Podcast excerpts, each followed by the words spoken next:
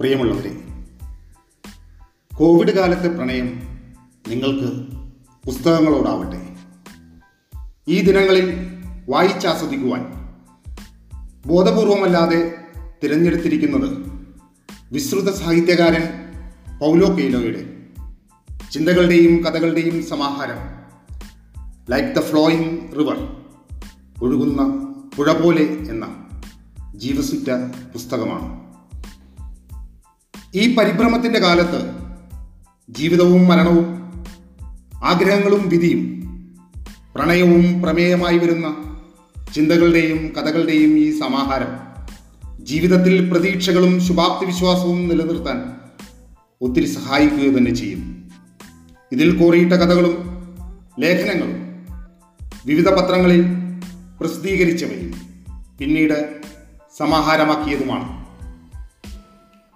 ഒരു തലയിണ പോലെ ചേർത്ത് വെക്കാവുന്ന പുസ്തകമാണ് ഒഴുകുന്ന പുഴ പോലെ എന്നത്. ജീവിതം ഒരു നദിയാണ്. അത് ഒരാളിൽ അവശേഷിക്കുന്നതല്ല. നദി പറയാറുണ്ട് men may come men may go but I go on forever. അതെ ആളുകൾ വരും ആളുകൾ പോകും ഞാൻ ഒഴുകിക്കൊണ്ടേയിരിക്കും. ഇരുകരകളിലും ജീവിതം ചെറുനാമ്പുകൾ നീട്ടി തളിരിട്ട് പൂവിട്ട് മഹാമീരുവായി വളർന്നു. ഇലപൊഴിച്ച് ചില്ലകളറ്റ് കടപുഴകുമ്പോഴും ജീവൻ മഹാപ്രവാഹമായി ഒഴുകിക്കൊണ്ടേയിരിക്കും.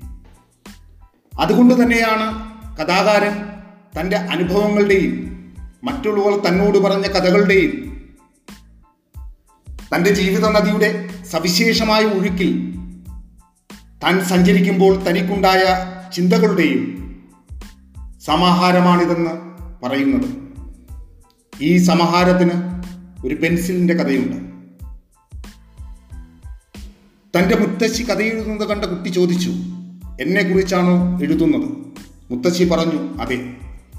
പക്ഷേ നിന്നെക്കുറിച്ച് ഞാൻ എഴുതുന്ന വാക്കുകളേക്കാൾ പ്രധാനം ഞാൻ ഉപയോഗിക്കുന്ന ഈ പെൻസിലാണ്.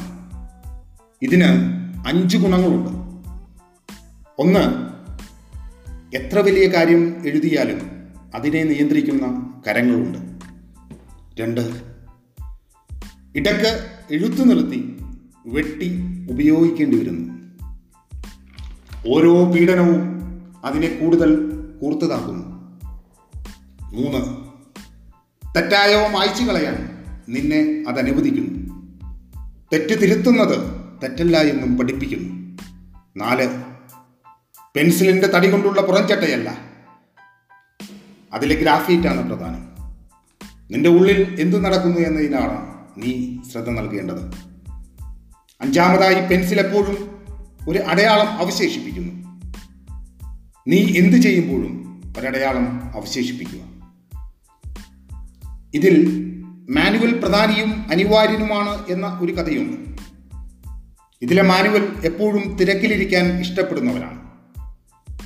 അങ്ങനെ തിരക്കിലായിരുന്നില്ലെങ്കിൽ തന്റെ ജീവിതത്തിന് ഒരർത്ഥവുമില്ലെന്ന് സമയം പാഴാക്കുകയാണെന്ന് സമൂഹത്തിന് തന്നെ ആവശ്യമില്ലെന്ന് തന്നെ ആരും സ്നേഹിക്കുകയോ താല്പര്യപ്പെടുകയോ ചെയ്യുന്നില്ലെന്ന് അയാൾ കരുതിയിരുന്നു.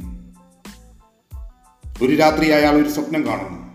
സ്വപ്നത്തിൽ ഒരു മാലാഖ ചോദിക്കുന്നു എന്തുകൊണ്ടാണ് നീ ഇങ്ങനെയൊക്കെ ചെയ്യുന്നത്? താൻ ഉത്തരവാദിത്വമുള്ള ആളായതുകൊണ്ടാണ് ഇങ്ങനെ ചെയ്യുന്നതെന്ന് മാനുവലിന്റെ മറുപടി. മാലാഖ പറഞ്ഞു നിനക്കൊരു ദിവസം പതിനഞ്ച് മിനിറ്റെങ്കിലും ഇതൊക്കെ നിർത്തി ലോകത്തേക്കും നിന്നിലേക്കും നോക്കി ഒന്നും ചെയ്യാതിരിക്കാനാവില്ലേ? മാനുവൽ പറഞ്ഞു എനിക്കങ്ങനെ ആവാൻ ഇഷ്ടമാണ് പക്ഷേ അതിനെനിക്ക് നേരമില്ല. മലാഖ പറഞ്ഞു നേരമുണ്ട് പക്ഷേ നിനക്കതിന് ധൈര്യമില്ല. അതെ അതുതന്നെയായിരുന്നു മാനുവലിന്റെ പ്രശ്നം. വർത്തമാന സാഹചര്യത്തിൽ നമ്മുടെയും പ്രശ്നം അതുതന്നെയാണ്. ലോകത്തേക്കും തന്നിലേക്കും നോക്കാൻ ഒരുപാട് സമയമുണ്ടായിട്ടും അതിനുള്ള ധൈര്യം നമ്മിൽ നിന്ന് ചോർന്നു പോയിരിക്കുന്നു. വെറുതെ ഇരിക്കുക എന്നത് നിന്റെ അകവും പുറവും അറിയലാണ്. മാനുവൽ നമുക്കൊപ്പം ജീവിതത്തിലൂടെ കടന്നുപോയി. എന്നാൽ നമ്മെപ്പോലെ തന്നെ അയാൾക്കും ജീവിക്കാനായില്ല. ഇവിടെ ആമുഖത്തിന് മുന്നേ എഴുതി വച്ചിരിക്കുന്ന മാനുവൽ ബെൻഡേരുടെ വരികളുണ്ട്.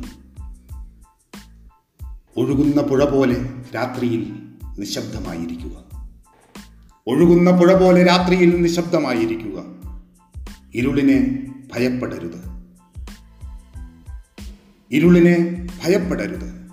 ആകാശത്ത് നക്ഷത്രങ്ങളുണ്ടെങ്കിൽ അവയെ തിരികെ പ്രതിഫലിപ്പിക്കുക. ആകാശത്ത് നക്ഷത്രങ്ങളുണ്ടെങ്കിൽ അവയെ തിരികെ പ്രതിഫലിപ്പിക്കുക. ആകാശത്ത് മേഘങ്ങളുണ്ടെങ്കിൽ ഓർക്കുക. ആകാശത്ത് മേഘങ്ങളുണ്ടെങ്കിൽ ഓർക്കുക മേഘങ്ങൾ പുഴ പോലെ ജലമാണ്. അതെ മേഘങ്ങൾ പുഴ പോലെ ജലമാണ്. നിങ്ങളുടെ തന്നെ പ്രശാന്തതയുടെ ആഴങ്ങളിൽ അതുകൊണ്ട് അവയെയും പൂർണമായി അവതരിപ്പിക്കാനായില്ലെങ്കിലും ഈ പുസ്തകം എന്റെ പോക്കറ്റിനുള്ള പൂന്തോപ്പിൽ വിടർന്ന് പരിലസിച്ച് നിൽപ്പുണ്ട്. നിങ്ങളും ഈ ഗ്രന്ഥം വായിക്കുക.